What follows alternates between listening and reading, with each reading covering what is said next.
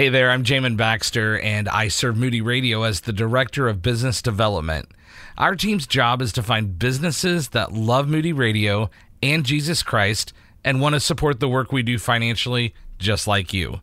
Today, I'd like to introduce you to United Faith Mortgage. Simply put, they are a faith focused mortgage team serving clients across the United States. They've put together a team with Christian values with faith and family at the core. They know that this is arguably the most important purchase of your life. Check out the top five things you should know about United Faith Mortgage at UnitedFaithMortgage.com. Thanks to you and United Faith Mortgage for supporting Moody Radio. United Faith Mortgage is a DBA of United Mortgage Corp., 25 Melville Park Road, Melville, New York. Licensed mortgage banker. For all licensing information, go to nmlsconsumeraccess.org. Corporate NMLS number 1330. Equal housing lender. Not licensed in Alaska, Hawaii, Georgia, Massachusetts, North Dakota, South Dakota, and Utah. Today's version of MoneyWise Live is pre recorded, so our phone lines are not open. Have you ever thought if I made just a little more money, I could probably save more too? You might be surprised to learn that how much you save really doesn't have much to do with your salary. Hi, I'm Rob West. That's one of the key findings from some recent studies on people's saving habits and why some folks are successful at it and others, well, not so much. We'll talk about that. Then we have some great calls lined up, but please don't call in today because we're pre recorded. This is MoneyWise Live, where biblical truth shapes our financial decisions. So, studies by the Employee Benefit Research Institute and JP Morgan first defined three different types or levels of savers. Uh, what they called low savers managed to put away about 2 to 3% of their salary. The next category, middle savers, banked 5 to 6% of their income. And finally, high savers were consistently saving about 9% of their salary. Uh, you'll notice that middle savers put away about 3% more more than low savers, and high savers, well, 3% more than middle savers. Now, it might seem logical, but it's a misconception that low income people save less on a percentage basis than those earning more money. Uh, but the research showed clearly that people often with identical incomes saved at different rates and not necessarily more than folks earning less. Simply put, there is no link between income and saving. This helps explain what financial author Ron Blue describes as a consumptive lifestyle. The more you earn, the more you spend. Instead of banking all or at least part of a raise, you tend to just increase your lifestyle and your spending. It also may explain why savings rates tended to go up during the recent COVID shutdowns. As people saw their income threatened, they were galvanized to cut back on spending and save more. Of course, the Bible says we should be doing that all the time because we never know what the future may bring. In Proverbs 6, we find Go to the ant, O sluggard, consider her ways and be wise. Without having any chief, officer, or ruler, she prepares her bread in summer and gathers her food in harvest. Uh, today, we might define sluggard as a lazy bones. And the message there is that saving isn't difficult, you just can't be lazy about it. It's easy to let your spending creep up as you earn more money. It takes discipline to prevent that. So try this uh, pledge to bank any type of future increase you receive, whether it's a raise, a tax refund, or even a gift card. Go ahead and use the gift card on budgeted purchases, but move an equivalent amount into savings. And in the meantime, uh, how do you move from being a low saver to a middle saver or middle to high saver? Well, the research showed that you can get the most bang for your buck by concentrating on three key areas. First, higher savers tended to focus their saving efforts on housing. Uh, that includes a mortgage or rent, taxes, utilities, and home furnishing. Uh, the second saving priority was food, both eating out and groceries. And finally, transportation, which includes vehicle purchases, fuel, and maintenance. Uh, being consistently on the lookout for ways to cut costs in those categories could move you into the next higher bracket of savers savers. Uh, that 3% increase will have a huge impact over time. Uh, the research showed that retirement account balances of middle savers were twice as large as those of low savers. Now, here's something else that the research turned up. Actually, let me pose this as a question. What would you rather do? Save $150 a month? 35 a week or $5 a day. Well, the researchers found that four times as many people chose to save $5 a day rather than $150 a month, even though it's the same amount. And that was consistent across the various income ranges. The bottom line psychologically, it seems easier to give up something that costs $5 a day. Uh, keep that in mind when you're looking for ways to cut spending. It's helpful to write down every penny you spend for at least a month three would be better. As you do that, look for small repeat purchases that you can live without. You'll probably find that saving $5 a day is pretty easy. Uh, just don't tell yourself that you're actually saving $150 a month. And if you need help with this, why not take advantage of our trained volunteer coaches? We've just graduated a whole new class of folks who are ready and eager to help you get on a budget, and they're all experienced in ways to save money.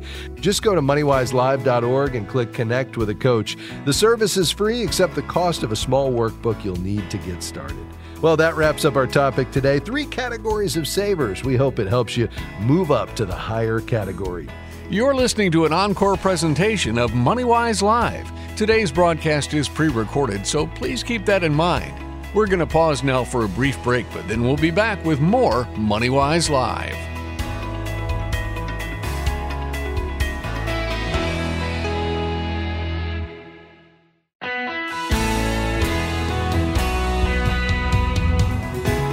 Hey, if you hear a phone number mentioned today, please ignore that number and don't call us because today's broadcast is a reprise edition. But we think the upcoming information will help you and make you a wise steward of what God's given you. So please stay tuned. Welcome back to MoneyWise Live. I'm Rob West. So glad to have you along with us today. In just a moment, we're going to begin taking your calls and questions on anything financial, applying the truth of God's Word to what's going on in your financial life. Here's how you can be a part of today's broadcast. Just call 800 525 7000. That's 800 525 7000. You can also email us here at questions at moneywise.org. We try to take one or two of those questions each day. You can also jump into our MoneyWise community. It's inside the MoneyWise app, and you can post your questions. I'm in there periodically. Our MoneyWise coaches are in there answering and responding to your questions. You can also share something that might be an encouragement to the rest of the MoneyWise community. Again, it's in the MoneyWise app. Just download it in your app store today when you search for MoneyWise Biblical Finance. We started today talking about three categories of savers based on uh, some new research that was just out uh, from JP Morgan and the Employee Benefit Research Institute. You know, that always brings up the question why are we saving? To what end? You know, if we recognize that we're managers of God's money, it all belongs to Him, and therefore we're stewards, and money is a tool to accomplish His purposes. And by the way, money, or the things that money can buy, has the propensity, has the ability to compete for our uh, devotion to the Lord. So we need to be careful. Uh, you know, we have to ask the question, how much is enough?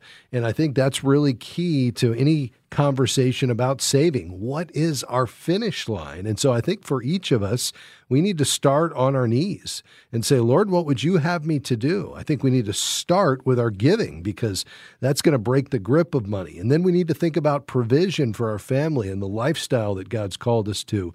We want to live simply so we can, in fact, live generously. And I think we need to uh, establish a cap, a, a lifestyle cap, and an income cap that says, you know what, beyond this, we have enough. And I can't define that for you. I think you have to do that prayerfully, but both for income as well as your balance sheet, I think really challenging yourself through prayer. And if you're married, as husband and wife, deciding what is our financial finish line for both of those income and net worth or balance sheet. That's a critical step to say, you know what, beyond this, Lord, we're going to give it all away. And uh, our friends at the National Christian Foundation can help you with that, both in terms of giving, but also defining what that number is. I think also having a certified kingdom advisor is critical to that because this would be somebody who understands God's word and can walk alongside you as you not only make wise investment and planning decisions, but as you think about things like capping your lifestyle and moving to greater and greater levels of generosity. And if you want to connect with a certified kingdom advisor in your area, you can do that on our website, moneywiselive.org. Just click Find a CKA. All right, let's dive into your calls again. Let's start in Pennsylvania. Marie, you're going to be our first caller today. How can I help you? Hi, thank you so much for taking my call. Yes, ma'am. So, I have a question regarding rent versus starting a mortgage, um, but let me give you a little bit of background first. Okay. Um, in 2014, my husband had the opportunity to take his dream job and uh, became the executive director of a Christian camp and retreat facility. Um, we took the job knowing that it paid significantly less than his corporate job that he was leaving, um, but we agreed to it because they offered on site housing, um, a residency for us, and we would not have those expenses. Sure. Um, due to the pandemic and a lack of campers and retreat groups, um, the board last year made the tough decision to eliminate his position. Mhm. Um, so we spent all of last year looking for a new house and moving to a new town, those kinds of things. Yeah. Um, we started renting in this new area at a cost of $1,000 a month. Um, but when I talked to friends who are homeowners in the area, it seems like mortgage rates in our area they're paying between like 500 and 850 a month. Um, so because we didn't have the income that we were used to, we didn't have a lot saved up. We didn't have utility payments, so we didn't really build up our credit. So I think on paper we look kind of worse than we are when we Yeah. can afford a thousand dollars in rent each month. And I'm just wondering what our options might be um, in regards to loans, or do we keep renting and build those things up? Yes.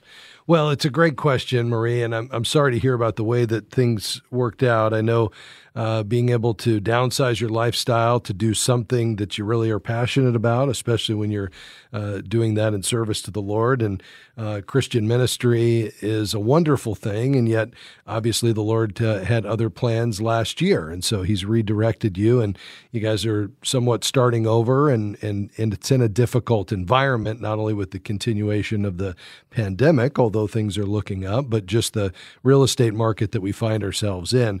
So the key is is to make a smart decision. I don't think uh, buying a home is out of the question, even in the midst of the housing market that we're in right now.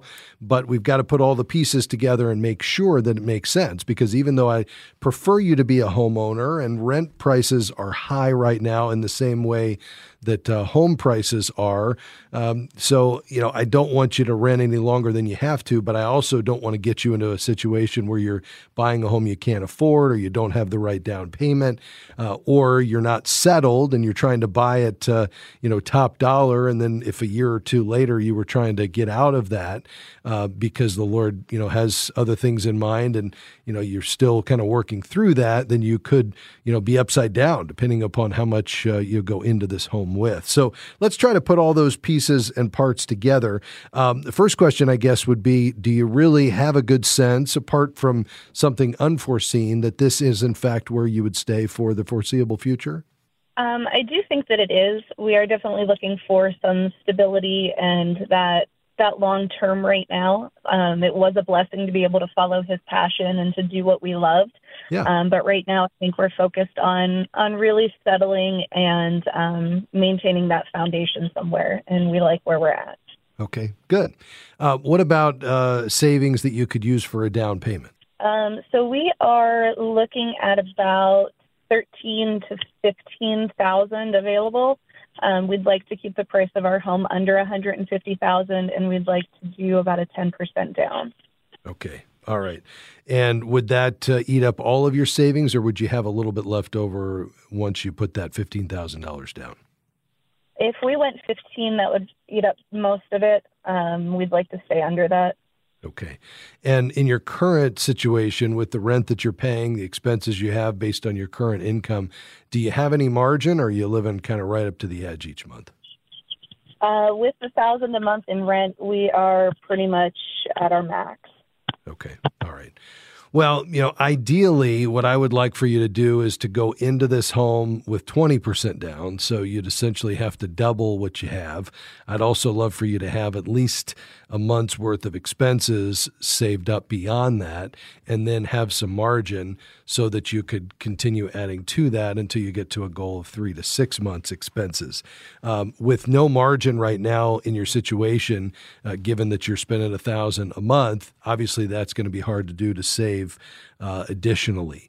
So, you know, it's not ideal because you know we've got a housing market that nationwide is probably about five and a half percent overvalued based on the latest data. We're not in a bubble situation, I don't believe, like we were in 08 and 09, uh, because you know we don't have the same lax lending standards that we had back then. We don't have uh, you know um, speculative construction of homes. In fact, we have not enough inventory in this country, and we've got significant demand with the millennials, incredibly low interest rates, and all of that has really driven this housing market to higher levels. I don't think the growth rates are sustainable, but I think uh, we're going to see a cooling off as opposed to a bubble bursting. Uh, the reason we like to go in with 20% down is it's going to miss the PMI, which is going to be an added cost that does you no good. And secondly, if we were to see a downturn in the housing market, it gives you a, a good bit of cushion so that you'd never be in a situation why, while, uh, to where you're upside down. Um, could you go in with 10% down? I'd at least want you to have a couple of months worth of uh, emergency savings. So I think the starting point is to say, what can we do to dial back our expenses as much as possible right now so we could build up that at minimum 15 or 1,000 or 10% down uh, and still have a couple of months worth of emergency savings to fall back on. The benefit here is that you would actually, if you can accomplish this and get approved for a, a loan program that would do this, you could actually save some money each month. Just make sure you add in the true cost of ownership, though, because you're going to need to start putting some things away for maintenance. You need to factor in any added cost that you're not currently picking up that might be built into your rent, like, you know, picking up the trash and any other utilities. You know, you've got to maintain the yard. That's probably covered for you. So you've just got to really take your time to understand what all those additional costs would be and make sure you will, in fact, be saving money. Uh, you're also going to want to get a real accurate estimate of what are the the, the taxes and insurance, not to mention the utilities, just to see if there might be some increases uh, over what you're paying now when you buy this home. So I'd want you to do a good bit of that due diligence and figure out if you can dial back your spending or increase income to get that emergency savings up. I certainly wouldn't want you to go any less than 10% down. And again, my preference is for you to wait and get to 20% if you can figure out a path uh, to do that. In terms of getting uh, qualified, I think the key is being able to demonstrate uh, income. I realize it's not uh, income that you've had a long time, but being able to demonstrate that you have a good, reliable income. And if the ratios work and your credit score is there, you should be able to get a loan. Uh, the key would be to get at least three offers. I'd go to bankrate.com to look for those. So I think at the end of the day, uh, Marie, if you can wait and really work on that spending plan and get this uh, shored up so you have more savings. Um, I would prefer that, but if you want to move ahead, just make sure you really count the cost and don't just assume you're going to be able to save money when you may not be able to. We appreciate your call. More to come on MoneyWise Live.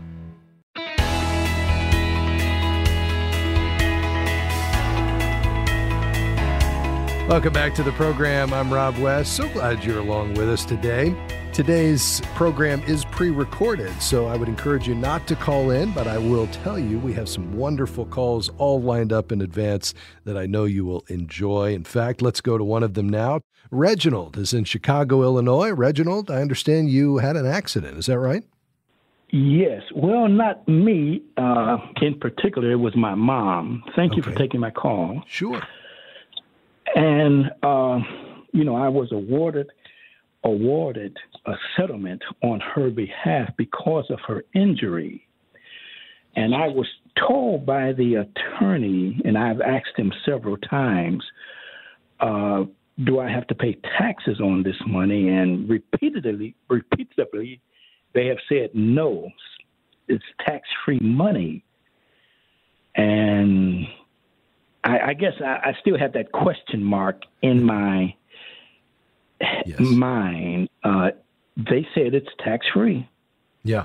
Well, typically that is the case. I mean, it'd be worth checking with your tax preparer. It's a little different because you're uh, getting the award based on uh, an event that took place related to your mom. But generally, here's the way this works it's exactly as it's been described to you. Money that you receive as a part of an insurance claim or settlement is typically not taxed. The IRS only levies taxes on income, meaning more wealth than you had prior. Uh, so, because uh, the idea of a settlement is to make you whole, you generally only receive enough payment to recoup losses. So, any kind of medical claim you make to insurance, whether it's a part of a settlement you make after an accident or you claim uh, for a medical appointment won't be taxed. Where you could have taxes involved is when it involves uh, a lawsuit. Uh, it gets more complicated. You might receive different forms of compensation. So, for example, if you're awarded punitive damages or lost wages or pain and suffering, uh, you would generally have to pay tax on those, and you'd likely receive a, a 1099 form to use when filing your taxes. So I think that's where you just need to perhaps check with a tax preparer to understand exactly what you've received, how it was paid out and treated. But again, typically if it's uh, you know a settlement based on uh, you know damages or in this case um, you know an injury trying to make you whole um, uh, for the accident, then those are generally not taxable. So I'd look a little bit further into it just to make sure in your specific situation that holds true. But I would say that's probably going to be the outcome. And uh, hope your mom's okay. We appreciate you checking in with us today. God bless you, sir. Let's head to Shreveport, Louisiana. Edward, uh, what's on your mind today? Yes, sir. I got a preliminary question, and then I wanted to tell you something else. Uh, if I sold part of this annuity my mom left me she passed away about five years ago. If I wanted to sell part of it, I'd take care of some issues like an automobile, dental work, blah blah, uh, a lump sum or whatever. It wouldn't be much, maybe twenty five, forty thousand, something like that. Would I pay tax on that? Um, well, it just depends, unfortunately. So if the if there's any tax deferred portion in there, um, you know, a lot of times, well, you will pay taxes on that. I think what's different here is that um, you know there's generally going to be a stepped up basis involved uh, when you're receiving this as uh, an inheritance. Uh, so this came to you as a beneficiary, and so we are going to have to, uh, your tax preparer or CPA will have to look at what came to you, what has it done since then, and then what portion of that may be taxable to you uh, along the way. So I'd get a bit more information just based on the moving parts here you're describing. Just a few seconds left. Did you have a something else you wanted to share? My seat it was set up to where the taxes are paid. I get a, a seventeen hundred a month. The taxes are already paid. I don't have to pay any taxes on. It. Okay, good. Well, then it sounds like uh, you're all set. You've already looked into it. So, uh, listen, I know you had a part two, so why don't you stay on the line? We'll talk off the air. We've got to head into a break. We appreciate your call today. It's great to have you with us on MoneyWise Live today, but unfortunately, today we're not live. We're pre recorded and therefore won't be taking your calls. However, we've lined up some calls in advance that we think you'll find helpful. So stay tuned and enjoy the rest of the program.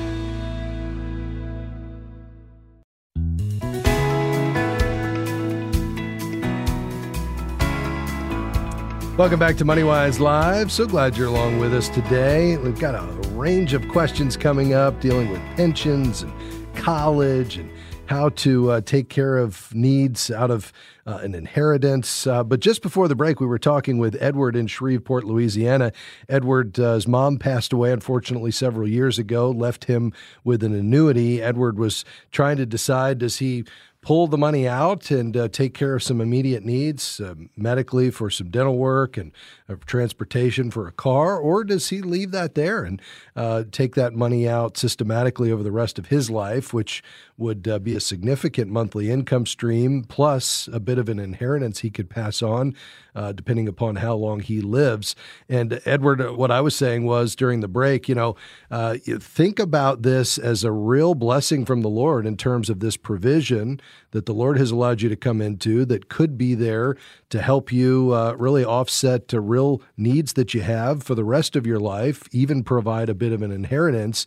And what if you really kind of tighten the uh, the strings, if you will, on that uh, monthly spending and funded some of these more immediate needs to the extent you have the ability to do so out of current cash flow and not pull this out. Uh, tell me your thoughts.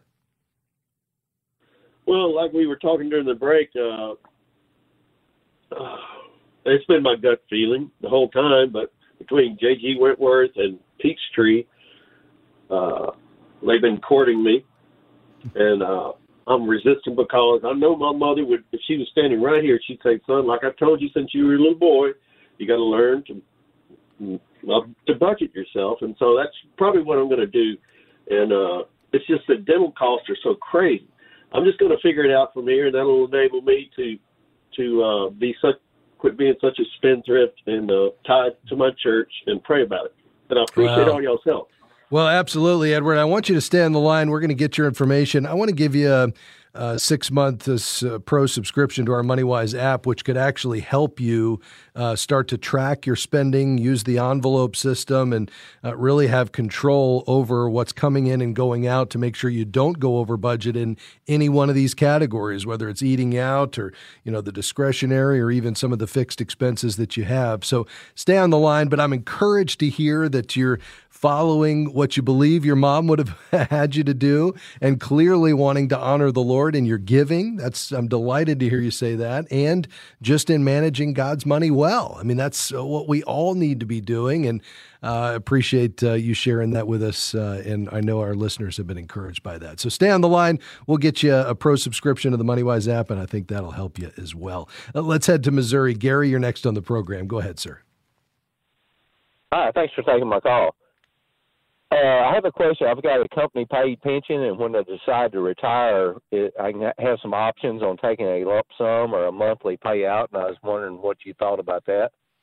Yeah, you know, there's a, a couple of sides of this. I mean, the first is just the calculation, the internal rate of return that would be uh, based on the the present value of that future income stream on the monthly payout to determine what that actually is, and then comparing that amount to what they are willing to give you as a lump sum, just to figure out from a math equation standpoint which is you know better uh, financially, which is going to allow you to come out ahead. And if you you know don't want to do that yourself, you could certainly seek out a certified kingdom advisor that would help you kind of do that analysis, just to look at what are they offering you uh, for the rest of your life, and would that pass on to a spouse or heirs if you died in a certain period of time, and then versus the, you know what they're willing to give you as a lump sum check. So that's the kind of math side of it. Then the non-financial side is just the the peace of mind. You know, are you more comfortable knowing that you've got this check for life? And does that really match up with what your shortfall is on a monthly basis? So at least you know your expenses are covered to maintain your lifestyle. Or is this money that would kind of be extra over and above other income sources covering your lifestyle? And therefore, it's not as much of a concern. Uh, because for some folks, they don't like taking on even a minimal ar- amount of risk based on investing that lump sum on a conservative basis. And, you know, if we were to get into a recession and a portion of the portfolio was down a good bit for, you know, a couple of years, you know, would you be able to weather that? Is that going to cause you some concern? And if not, then I think that's great. And the benefit of taking the lump sum is you have access to the money.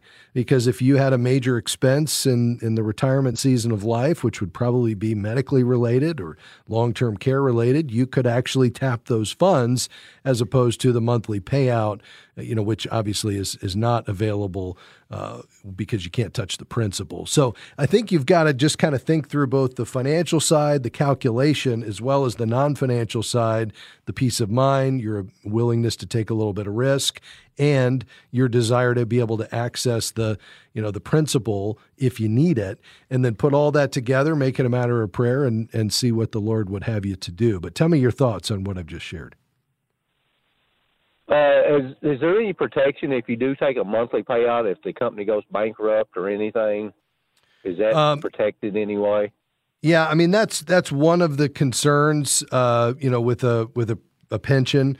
Uh, obviously, there is a the Pension Protection Act, which you know re- protects retirement accounts and uh, you know holds companies that uh, are underfunded uh, accountable And, you know, there is some protection there, but depending upon what the outcome of the company is, it may not be, you know, completely protected. So you'd want to understand that, uh, you know, before you go into it. So I'd, I'd encourage you, Gary, to reach out to uh, a certified kingdom advisor there in Missouri uh, who could perhaps help you as just a third party uh, you know, make this decision in light of your overall financial situation by uh, looking at, you know, what else you have in terms of assets, what your income needs are, what's being offered to you, and, um, you know, help you really work through it and make a decision you can feel good about. You can find someone in your area on our website, moneywiselive.org. And we appreciate your call today, sir. Uh, let's head to Columbia, Illinois. Bonnie, you're next on the program. How can we help you? Yes, um, I'm retired. I have no debt. Um, I live comfortably on my Social Security. Uh, dip into my retirement money occasionally, but you know, rarely. But what I'd like to do is take that out of my retirement completely. I would pay the taxes on it, put it into a well. I do. I would do that because at the end of the year, at tax time, um, I usually get most of that back because of my income so that way when my when i um am gone my daughter who's my beneficiary if i wait and she takes it out she's going to be charged taxes on it herself. And i assume that they will use that as income. So i'm just wondering if i'm able to do that. Take it out put it into a savings with both our names on it. And uh, that way if i do need it i can get it quickly if i'm taking a trip or something like that. Or when I'm and, gone, it will automatically be hers. Sure. And and Bonnie, how much is it that you'd be looking to take out? It's about sixty-one thousand. Yeah, the problem is that that's all going to be taxable to you in one year. Or if you took it over two years, you know, two years, let's say you split it in half, which means that, you know, your low income that has allowed you to get uh, refunds each year is probably going to disappear and you will be paying some tax on it. Now, potentially at a lower rate overall than your daughter would be down the road. But I don't think generating that kind of tax bill right now makes sense. I'd probably just leave it there and take it out as you need it. As long as you've listed her as the beneficiary, then she'll get it and she'll be able to convert it to an inherited IRA and take it out over a long period of time or even make it her own and let it grow. I think that's going to be your best bet, but talk to your CPA just to get a second opinion. We appreciate your call. Stay with us. We'll be right back.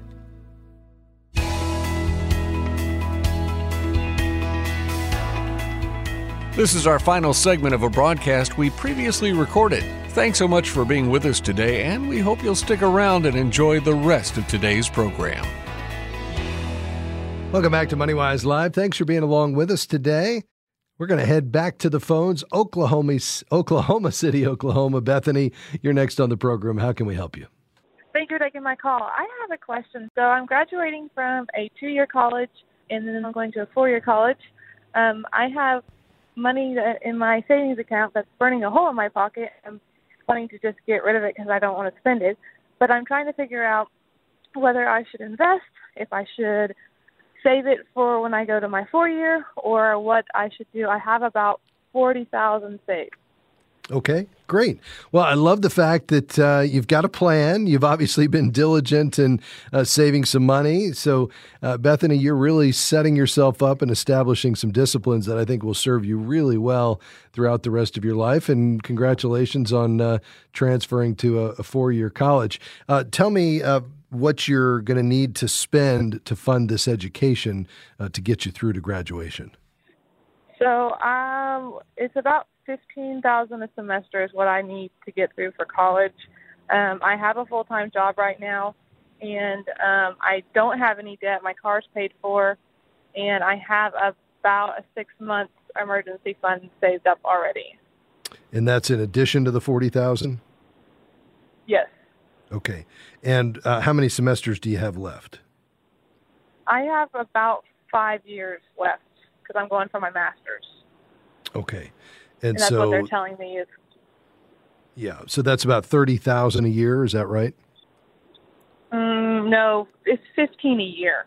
So oh, it's 15, 15 It would be fifteen times. Yes, sir. Okay, times five.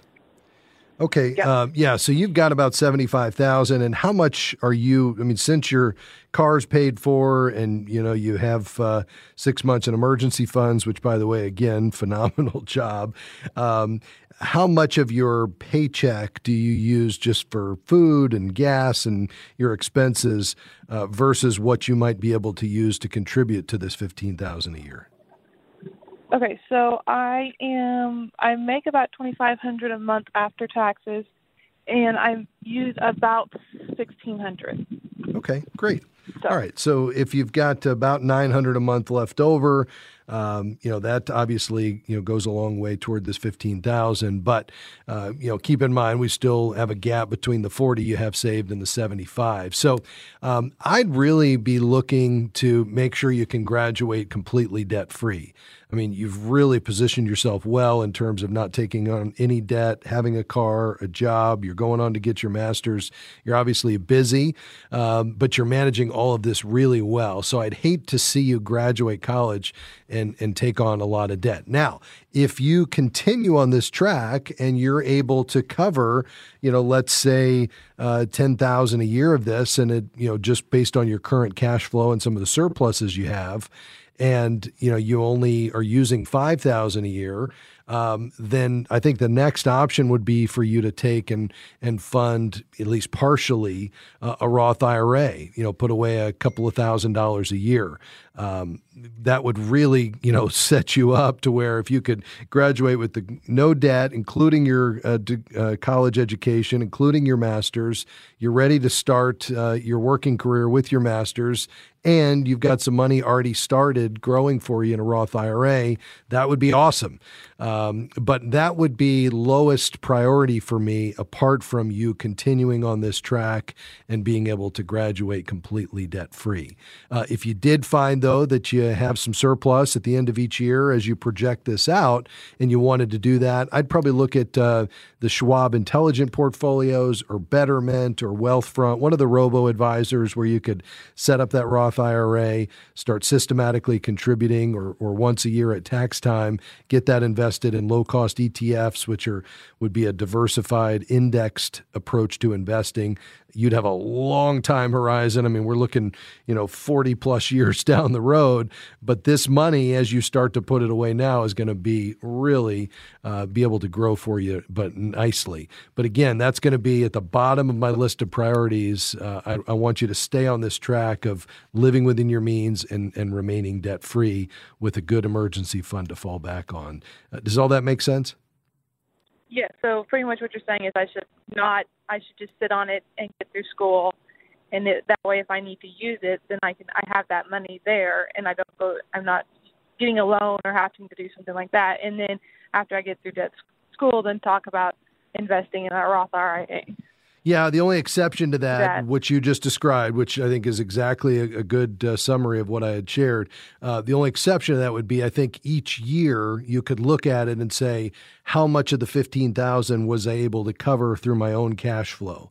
And depending upon what you're then projecting it's going to take for you to get through and get that master's, if you wanted to take an extra couple hundred uh, or a couple of thousand dollars and go ahead and make that annual contribution to the Roth IRA, then do it. But if you don't have a real high confidence that uh, that that's going to continue or that you'll be able to get through college without borrowing, then I would skip it and uh, wait and reevaluate again the next year. Does that make sense? Okay. Yes, sir, it does. But I have one question on that. Yep, So on the. Roth IRA, do you have to do you have to put contributions in it every year? So like if You I don't. started it this year, and then if I didn't have the money next year, is that a problem? Not at all. No, you you just make the contributions for the uh, the taxable year at your discretion. So you could put in zero, uh, or you could go up to the max of six thousand dollars, and you can fund uh, the current year up until when you file that year's tax return. So, for instance, you know when you file your 2021 tax return in April of 2022, you could still make your 2021 contribution. But just because you start it doesn't mean you need to stick with it. You make that decision each year whether you want to put it in monthly or one time. Okay. And then do you have someone who could um, advise me in that and like help me with that, or is that something that I need to do on my own Yeah, I don't uh, really know how to go Sure. So, a couple of thoughts there. Um, one would be visit with our friends at soundmindinvesting.org and just begin reading some of those great articles. Um, but I think, in terms of where you'd want to get some investment counsel, I would use some of the robo advisors. They're really easy to work with. So, Betterment or the Schwab Intelligent Portfolios, it's real simple to do uh, in terms of setting up the account. You'll answer a series of questions about your age and risk tolerance and what you're saving for, and they'll build the portfolio for you uh, using a, an algorithm that's going to be really well diversified, very low cost, and it's real simple. Um, so if you start reading soundmindinvesting.org and you uh, use one of those robo advisors, again, if you decide each year you want to put something in, and that will vary year to year, then um, I don't think you'll have any trouble with that. Hey, we appreciate your call today. I do want to do one thing for you. Stay on the line. We're going to get your information. I want to give you a six month uh, pro subscription to the MoneyWise app, which may be a great tool in just helping you to track your spending so you can set up your budget using the envelope system, download your transactions, and just make sure you stay on budget every month so you can really prioritize that surplus and get that going toward your schooling. And we appreciate your call today, Bethany. God bless you. Uh, let's head to Oklahoma. Uh, Julius, you're next on the program. How can we help you? Uh, hey, how you doing? Good. All right. Uh, I had a question about about uh, what what were your thoughts on um, investing in? Well, first off, what are your thoughts on the recent um, rise of affordable uh, cryptocurrency, or you know that, that just everyday people can get a hold of? What are your thoughts on that? And also, you, would you think it would be wise to speculate on some uh, affordable cryptocurrency, not like obviously throwing in thousands and thousands of dollars on something that could fall through. But uh, you know, if you had some extra money, putting some into you know some of these more attainable cryptocurrencies that are bringing about returns for people. Yeah. Uh, I'm not a big fan, Julius, for a couple of reasons. Um, I think the cryptocurrencies are here to stay. They're kind of a sign of the times and uh, very consistent, I think, with where we're headed in our global digital economy. Um, and I think the technology behind them is here to stay, but not as an investment. Uh, perhaps as a means of exchange, and we'll see, you know, just kind of what role they play in our monetary system and economy moving forward. Given that they're unregulated, no central bank, uh, you know, they do have uh, a number of of issues just in terms of uh, cybersecurity and a whole host of other issues. But as an investment, I'd stay away. Uh, number one, as a rule of thumb, I I tend to say let's only invest in things that we can explain. Uh, and number two uh, there's just way too much volatility. I realize they've been uh, up, you know, in terms of their returns in a very short period of time. Um, but as a manager of God's money, because it all belongs to Him, uh, I think the w- best way to describe a biblical approach to investing is through the words steady plodding. And um, in investing in cryptocurrencies is anything but steady plodding. Uh, so I just would stay away from the speculative category altogether, and that's clearly where this would go. So uh, even though it's not as exciting to kind of take a more tried and true long term approach, I think that's the biblical model. Again, as we manage God's money, um, you know, all of our money should be used against God given goals and objectives and priorities. And so we need to pray and say, Lord, what would you have me to do? Starting with our giving and then our provision and saving for the future and uh, paying down debt. And I just don't think speculation with high flying, extremely volatile investments uh, has a place in uh, in a steward's portfolio. That's just kind of my perspective on it. So I appreciate you checking in with us, and I realize it can be quite tempting, especially when you're reading all the press about what's going on. But I'd uh, watch it from afar, and I certainly wouldn't get into it as an investment. We appreciate you checking in with us today, sir. Well, that's going to do it for us today. So glad you were along with us today as we apply God's truth to what's going on in your financial life. Let me say thank you to my team today producing Deb Solomon, engineering Amy Rios, on research today, Jim Henry. Our call screener today was Aaron Julian. Let me remind you that MoneyWise Live is a partnership between Moody Radio and MoneyWise Media. We're also listener supported, so if you'd prayerfully consider a gift, just go to moneywiselive.org and click the donate button. This is where God's Word intersects with your financial life. Come back and join us next time, will you? God bless you.